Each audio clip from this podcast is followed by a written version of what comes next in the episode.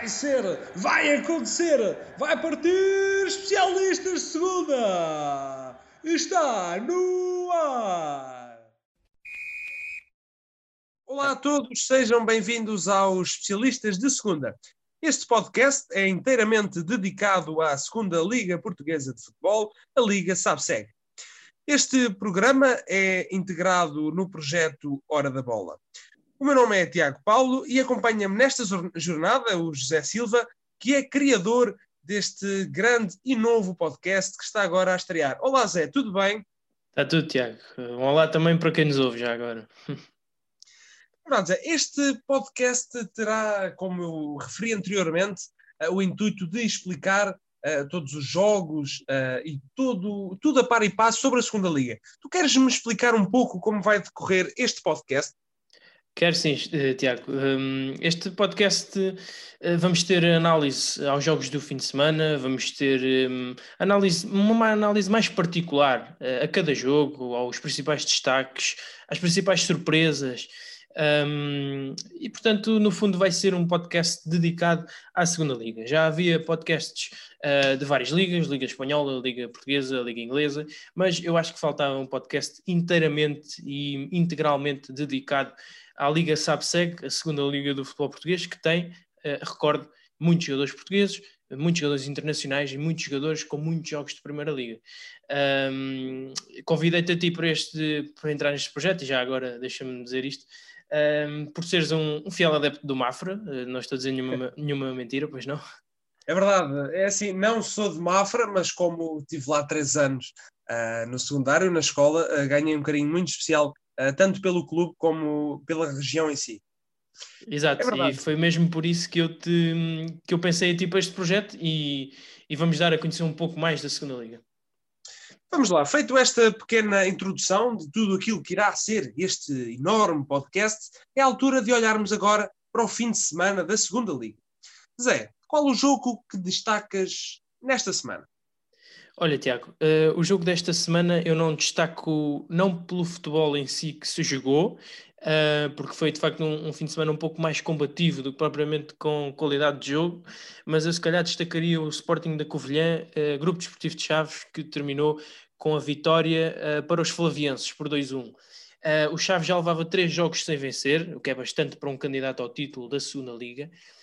Um, e em relação ao jogo com o Casa Pia, onde perderam por um zero, saíram, uh, teve quatro alterações, saíram João Correia, Kevin Pina, Rafael Guzo, o Guedes, uh, o que demonstra que o, o treinador Carlos Pinto queria mudanças. era um terreno muito difícil, o campo do Covilhã é muito pequeno, a temperatura, como sabemos, não é nada fácil, e ontem estava um, num dia não, porque estava chuva, estava vento, estava muito complicado. Uh, e do outro lado estava um, um Sporting da Covilhã muito bem orientado. Eu gosto muito das equipas do Nuno Capucho, tem uma linha de pressão muito alta, uma boa ocupação do espaço. Um, depois também, com o decorrer do jogo, a entrada do miúdo de 20 anos, o Inusá, um excelente jogador, tecnicamente fabuloso, uh, pôs em sentido o defesa esquerdo do Chaves, João Reis, e, e, eu estava a ver ali mosquitos por cordas na defesa dos Chaves, mas uh, esta equipa dos Chaves é muito experiente e um, a sua experiência veio ao de cima, marcou nos momentos exatos em que o Covilhã estava por cima do jogo, uh, e isso foi fundamental para conseguir uma vitória. Um, a equipa dos Chaves percebeu que, que isto hoje não estava para jogos bonitos, Uh, e que tinha que ser muito pragmática, muito objetiva e, e, cada vez que atacou criou muito perigo e uma boa vitória para Carlos Pinto. É sem dúvida um jogo que eu destaco uh, pelo momento uh, do Chaves, que precisava mesmo de vencer. Tu achas que o Chaves é o eterno candidato à subida à Primeira Liga? Sim, este tipo de equipas tem sempre um grande investimento. Uh, Tiago, deixa-me dizer, esta equipa do Chaves é estranhíssimo não estar, uh, não estar por esta altura no topo da classificação ou lá perto. Uh, é uma equipa bem orientada. Carlos Pinto já tem muita experiência desta segunda liga e tem excelentes jogadores. Um, tem Jonathan Toro, que um, jogo ano passado teve no Tondela, tem o Guedes, uh, habituadíssimo a estas andanças, Uh, por exemplo, com, com o Rio Ave, teve muitos anos uh, no Rio Ave, também no Vitória de Setúbal. Um, tem o Bura, um central experientíssimo, enfim, uh, Luís Rocha, também experiente, Rafael Guzo, João Teixeira, Nuno Coelho, ex-bolonenses, Zé Tiago, um grande criativo desta equipa. Enfim, é uma equipa, só para tu teres uma ideia, o grande goleador da equipa, Roberto, nem foi convocado para, último, para os últimos jogos, só para tu teres uma ideia da valia deste plantel. Ou seja, um grande plantel com também uh, muita qualidade à mistura e, e, certamente será um candidato à subida. Mas dentro deste fim de semana, houve algum resultado que te tenha surpreendido? Se sim, porquê? Uh, é uma boa pergunta, mas de facto nesta liga já poucas coisas me surpreendem. Uh, mas se tivesse que apontar um jogo, até porque todas as semanas acontecem resultados inesperados, eu diria talvez o Penafiel 1, Leixões 0. Um, não por, pelo resultado em si, porque como já disse, uh, as surpresas acontecem e até o Penafiel até está bem classificado este ano, um, mas sim por todo o ambiente que, se, que envolveu Leixões nos últimos tempos. Uh, eu recordo-te, por exemplo, um, que o caso, o desaparecimento de Vitor Oliveira marcou, deixou uma marca muito grande uh, no futebol português, mas ainda mais no Leixões. Uh, eu recordo-te então que Vitor Oliveira foi um antigo jogador, treinador, diretor e adepto fervoroso uh, do Leixões. E portanto, eu esperava que os jogadores entrassem com mais garra, com mais pujança no jogo. Um, ehm, mas não foi isso que aconteceu. Sentiu Leixões... os, jogadores, os jogadores sentiram o peso uh, que Vitor Oliveira representava e deixaram-se abater um pouco. Sim, sim, sentiu-os um bocado amorfos, uh, um bocado desligados até. Uh, entraram pressionantes, mas destaparam muito a defesa, deixaram muito espaço nas costas. Sentiu o Pedro Pinto, central, muito, com muitas dificuldades em parar Wagner, jogou muito, também muito rápido. Um, esperava mais desta equipa do Leixões. Agora, é certo que eles tiveram quase um mês sem, sem quase um mês não, mas uh, duas ou três semanas sem competir devido aos casos de Covid-19. É claro, isto também ajuda um, depois a que os índices físicos não estejam tão bons, mas um, a equipa estagnou muito, um, limitou-se muito ao jogo exterior, às combinações laterais. Isso foi uma presa fácil para o Penafiel, hum, que faz muito bem as dobras, as compensações sempre muito bem feitas pelos centrais, e, e depois no contra-ataque sabemos que esta equipa do Penafiel é mortífera e já vai para o quinto jogo sem, sem perder grandes resultados, a Liga Sapsec está tá ao rubro, Zé, está ao rubro. É não sei se reparaste um, o jogo entre o Académica e Feirense, uh, pois estas duas equipas entraram nos lugares de subida à Primeira Liga. O que tens achado da sua prestação? Surpreende-te esta subida, se estes uh, dois uh, clubes subirem à Primeira Divisão? Uh, não, não, não, me surpreende. Primeiro porque nesta fase as equipas ainda estão separadas por poucos pontos. E este ano é de recordar, Tiago, uh, que não sobem apenas dois. Uh, há lugar para três equipas na Primeira Liga, sendo que o terceiro da Liga SAPSEG tem de defrontar o, o penúltimo, aliás, o antepenúltimo da Liga, da Liga Nós e por essa razão há mais uma vaga e as equipas também uh, estão ali mais próximas, taco a taco, mas não me surpreende. São duas equipas, tanto Feirense como Académica, muito bem orientadas e com grandes jogadores. No caso da Académica, à semelhança do que acontece com o Estoril, tem tido anos de, de investimento, uh, anos de investimento para subir mesmo, uh, mas nesta época, surpreendentemente, ou não, devido à Covid, tanto uh, o Estoril que eu já referi como a Académica uh, não assumiram candidatura ao título. O que é que é mais surpreendente, Tiago? É que ambos estão lá na frente. Uh, a Académica, sobretudo com uma defesa muito sólida, defende bem, depois consegue chegar muito rápido ao ataque. Acho que tanto o Fabinho como o Guima, dois, dois centrocampistas que estão sempre resguardados pelo, pelo Ricardo Dias, médio defensivo, são dois jogadores, tanto Fabinho como Guima, fundamentais para encontrar espaços entre linhas, um, e depois no ataque já não tem o Hugo Almeida, que era um jogador uh, no jogo aéreo fortíssimo, mas tem o Boldini, que está numa grande fase. Também foi, também foi internacional pela seleção portuguesa. Certo, certo, precisamente.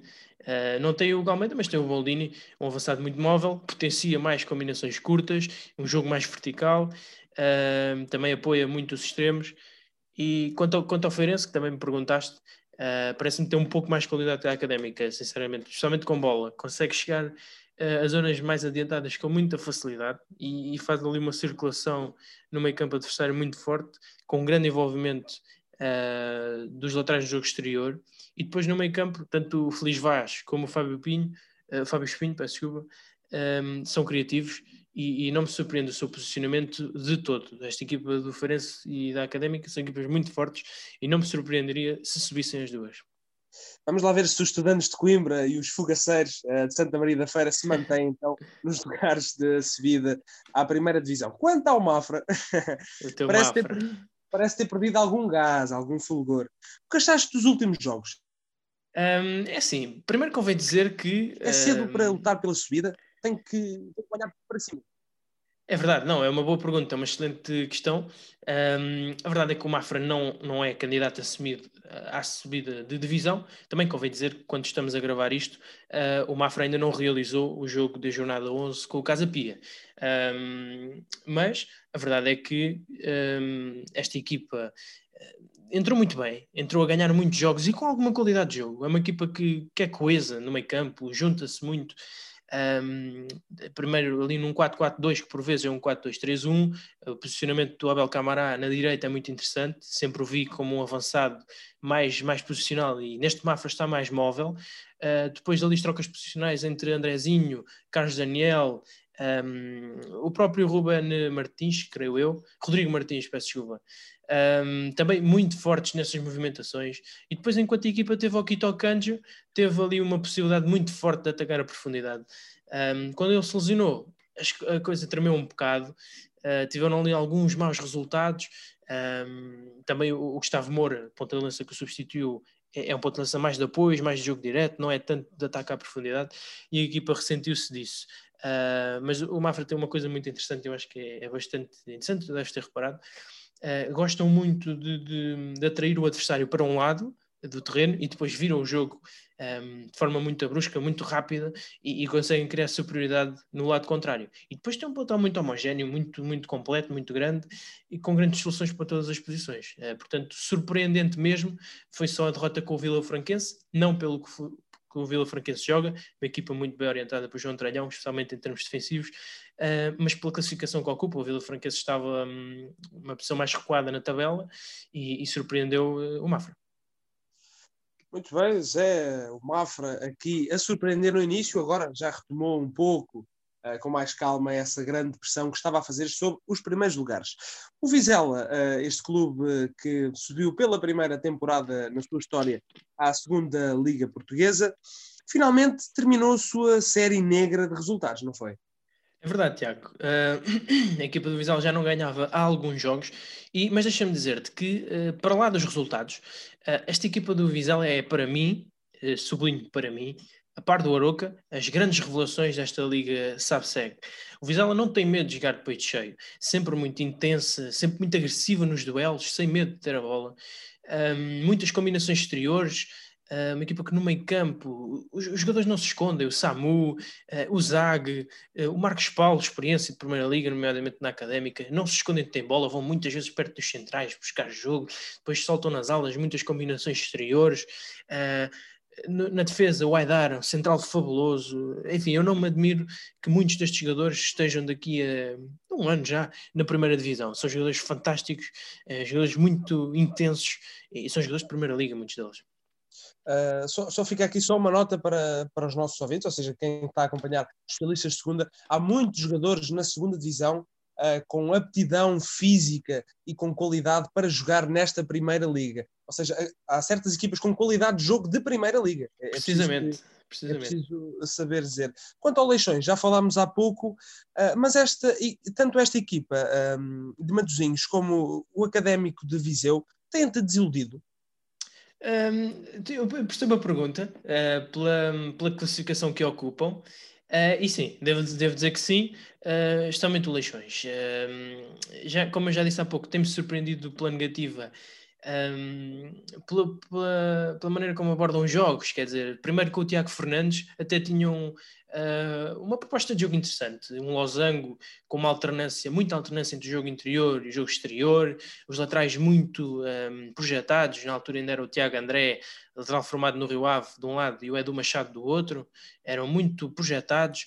Um, mas de facto a equipa reagia tarde, só começava a carburar quando já estava a perder, e isso era muito complicado.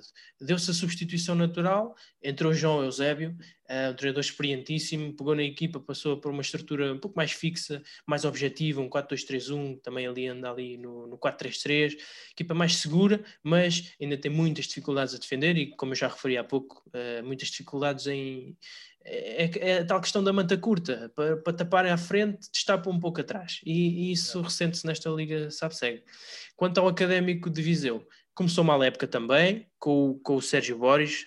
Um, depois deu-se a entrada natural de Pedro Duarte, um treinador que, Tiago, deixa-me dizer, já poderia estar num top 5 desta Liga SAP-SEG. Um, é um treinador com muita qualidade de jogo um, e, e, já se notam algumas diferenças, somente a nível defensivo. A equipa está mais estável a nível defensivo Uh, o meio campo está mais coeso, mais agressivo. Uh, se tu viste o último jogo com o Vizela, visto que o Paná e o Zimbábue ganharam bastantes duelos.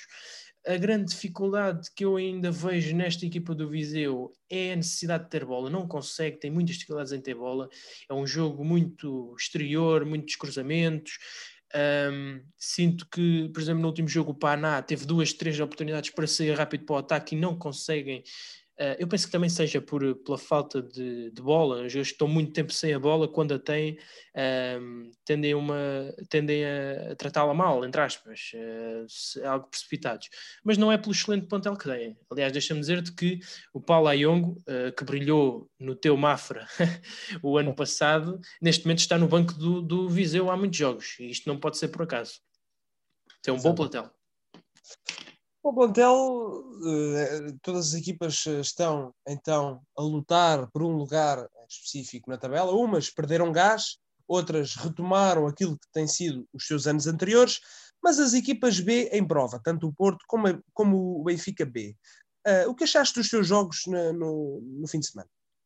Olha, Tiago, isto equipas B é mais do mesmo, uh, sem nenhum primeiro, obviamente, mas estão equipas marcadas pela irregularidade, uh, muita insistência nos processos de jogo, independentemente do resultado, algo que eu não critico. Atenção, as equipas B servem precisamente para isso, para formar jogadores, uh, mas talvez este ano haja um, um déficit de qualidade, não só de, de, jogo, como dos próprios jogadores, e, e eu não um, não acho que a paragem dos campeonatos de formação sejam indiferentes a esse facto. Especialmente no Benfica B, que já coloca muitos jogadores, uh, talvez prematuramente, na Liga 2, devido uh, a este cancelamento do campeonato de Júniores, por exemplo. Um, caso do Porto B, uma ala direita muito forte, Rodrigo Conceição e, aliás, o clã Conceição, não é? Os dois filhos de Sérgio Conceição a jogar no Foco do Porto, tanto Rodrigo Conceição como o Francisco, uh, muito fortes. Depois também tem o, o Dennis Lauder, penso que é um bom jogador, até marcou um, ehm, no último jogo. E de facto, o do Benfica B, sem o Gonçalo Ramos, uh, ponta de lança, tem sentido algumas dificuldades.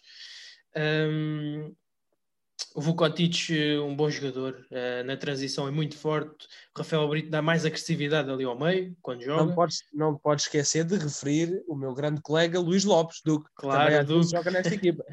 Precisamente, Tiago, o Duque, o grande Duque. Uh, mas tem focado agora mais no Sub-23 e ainda bem que tocas nesse ponto, porque na equipa B temos agora Henrique Araújo, uh, um jovem ponta de lança goleador uh, na formação, mas que eu acho que fez muito, uh, está a fazer uma grande campanha nesta equipa B, essencialmente em termos defensivos. É um jogador que é mais rápido do que Daniel dos Anjos e por isso ajuda muito mais uh, no processo defensivo. Uh, de resto, a equipa, desde que ele entrou, um, ehm, os resultados têm sido. A equipa não sofre tantos gols, penso que na, na capacidade de pressão melhorou um pouco. E portanto, no fundo, é isto: as equipas B, também dependendo dos jogadores que a equipa A vai deixando para eles, vão sempre ser melhores ou piores resultados. E depois também com o Covid agora, as equipas estão muito mais cansadas e quem tem plantéis mais curtos ressente-se mais. Mas no fundo é isto. Muito bem, Zé. Vamos então fazer, eh, porque já caminhamos também, eh, de certa forma, para o fim do nosso especialistas de segunda, o que podemos esperar da próxima jornada da Liga SABSEG, da segunda Liga Portuguesa de Futebol. Bom, uh, podemos esperar uh, mais uma vez uma luta acérrima um, por pontos. Eu estou aqui a olhar para o calendário e se calhar destaco-te um, a deslocação do, do Futebol Clube do Porto B ao terreno do Estoril. As equipas B, como sabemos, têm sempre muita qualidade e o Porto B este ano já surpreendeu, por exemplo, um, o Aroca. E, portanto, eh, eu olhava essencialmente para o Benfica B Vizela, Uh, porque o Vizela, como eu já disse, é uma equipa muito interessante e a jogar contra o Benfica B, que tem jogadores de muita qualidade, vai ser um grande jogo. Uh, mas também não consigo ficar indiferente a um Aroca Covilhã. O Aroca está a fazer uma bela campanha. De facto, isto, o, o Carlos Pinho e o seu filho Joel Pinho, quando entram nestes, nestes projetos, é, é sempre para ganhar. Uh, recordo, foram, o Aroca há, um, há poucos anos esteve na, na, Liga Europa, quando caiu para o Campeonato Nacional, criou logo um projeto de subida e, portanto, este ano eu estranhei, de facto, a sua entrada, mas é mesmo isto. O Aroca é isto, entra nestes projetos para ganhar. E está em lá na frente. Não sei precisar eh, qual a classificação neste momento, mas está, penso que está, esteja lá na frente. Vai enfrentar um, um Covilhão muito bem orientado, como eu já disse, por um Capucho. Gosto bastante da sua ideia de jogo e, e eu destacaria sobretudo estes três jogos: Benfica B Vizela, uh, Aroca, Covilhã e Estoril Praia, Futebol Clube do Porto B. Muito bem, Zé. Para terminar, peço-te um olhar sobre os jogos da Taça da Liga, que, uh, que tem equipas de segunda Liga também envolvidas. Destaco os dois jogos entre o Sporting Clube de Portugal e o Clube Esportivo de Mafra uh, e o Sporting de Braga eh, contra o Estoril Praia. Zé, o que é que podemos esperar eh, destas equipas da segunda Liga ou o que é que estas equipas da segunda Liga podem, uh, podem esperar destes clubes que vão rodar, obviamente, uh, jogadores? Olha, Tiago, não é por acaso que o Mafra e Estoril Praia são neste momento as únicas um, as equipas apuradas para esta fase da Taça da Liga. Um, para mim, e sublinho mais uma vez o para mim, são as equipas mais regulares nesta competição e com projetos um, com ideias de jogo mais atrativas. O Mafra, como eu já te expliquei, uma equipa que sabe ter bola, mas que também explora muito bem o espaço livre, e uh, o Estoril, uh, um futebol apoiado, um futebol uh, vertical, os jogadores não se escondem, o Zé Valente, fantástico, criativo no meio campo, Uh, o Vidigal na esquerda, o Irobizo, o Aziz a procurar profundidade, é uma equipa muito forte e mesmo o caso do Estoril, o projeto, é, no seu todo, o projeto é muito interessante. Repara, tu olhas para um Estoril, a equipa de sub-23 e a ideia de jogo é a mesma. Estás a ver um Estoril Cova da Piedade em sub-23 ou na equipa A, é precisamente a mesma coisa em termos de ideias de jogo. Uh, mas estava-te a dizer então, são duas equipas muito fortes, para mim, as mais consolidadas nesta uh, Liga SAPSEG, e uh, a verdade é que vão ter muito pouco a favor nestes jogos da Taça da Liga. Vai ser uma competição que, um, sem público, uh, penso eu, pelo menos até ver, sem público, contra candidatos ao título, porque quer se queira, quer não, tanto Sporting como Sporting Braga têm qualidade para lutar pelo título da Liga Nós. Um, e depois eh, vamos ver como é que estas equipas grandes uh, olham para estes jogos. Uh, se olharem numa perspectiva de, ok, é mais um jogo, vamos vencer, então vamos esperar muitas dificuldades uh, para Mafra Estoril. Se por outro lado desprezarem a competição, como tem sido a panágio da maioria dos clubes da Primeira Liga nestas, neste tipo de competições, então aí pode ser que haja uma chance muito grande de vermos Mafra e ou Estoril na próxima fase da Taça da Liga. Vamos lá então uh, esperar para ver se estes clubes da segunda Liga vão dar que falar uh, já na próxima semana. Zé, uh, um dado curioso, é que é engraçado, é que os dois primeiros lugares, tanto da Primeira Liga como da Segunda Liga, irão defrontar o quarto lugar, tanto da Primeira como da Segunda, ou seja, o Sporting, líder da Liga Nós, irá defrontar o Mafra, que é quarto classificado da Segunda Liga. Uh, e, Mas, Tiago, também... deixa-me só interromper-te, porque eu penso que a, a classificação de Mafra e Estoril, uh, penso que as únicas equipas da, da segunda liga em prova, um, deu-se uh, por serem os dois primeiros classificados na altura da classificação, ou seja, uh, quando apuraram os dois primeiros, é, quando apuraram os classificados era Mafra e Estoril que estavam na liderança, e por isso foram repescados para esta taça da liga. É só esta nota e peço desculpa. Claramente, ainda bem, ainda bem que referiste essa nota, porque o Mafra estava todo o gás e então vai jogar em Alvalade e o Estoril vai então jogar com o Braga. Zé, fica por aqui uh, este grande podcast, especialistas de segunda. Uh, não perca o próximo episódio, já na próxima semana. Muito obrigado. Queria agradecer a toda a gente que nos ouviu, que tirou um pouco do, do seu tempo para nos ouvir e esperar, obviamente, que continuem a acompanhar-nos e a acompanhar esta Liga Sabe Sempre.